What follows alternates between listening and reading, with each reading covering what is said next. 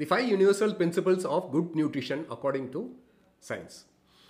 See, in the previous video, I was uh, talking about uh, the third principle, which is as the food processing increases, the nutrient density decreases.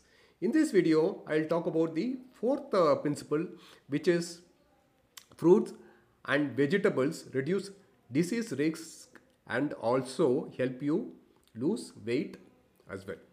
Okay. See, among the various type of um, whole foods, fruits and vegetables deserve special mention.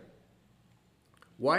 They are loaded with uh, health promoting antioxidants, vitamins, minerals, fibers and phytonutrients which is plant based nutrients. Okay, evidence definitely shows that uh, consuming more produce can help prevent a wide range of uh, health pro problems including diabetes, stroke, heart disease, high blood pressure and cancer okay? See and uh, an increasing number of uh, studies also suggest that consuming a diet rich in antioxidants and anti-inflammatory uh, foods such as fruits and vegetables uh, may lower the risk of a disorder that uh, occur when nerve cells in the uh, brain or peripheral nervous system lose function over the period okay? As uh, and again when it uh, comes to uh, cognitive performance right? So food beats supplements.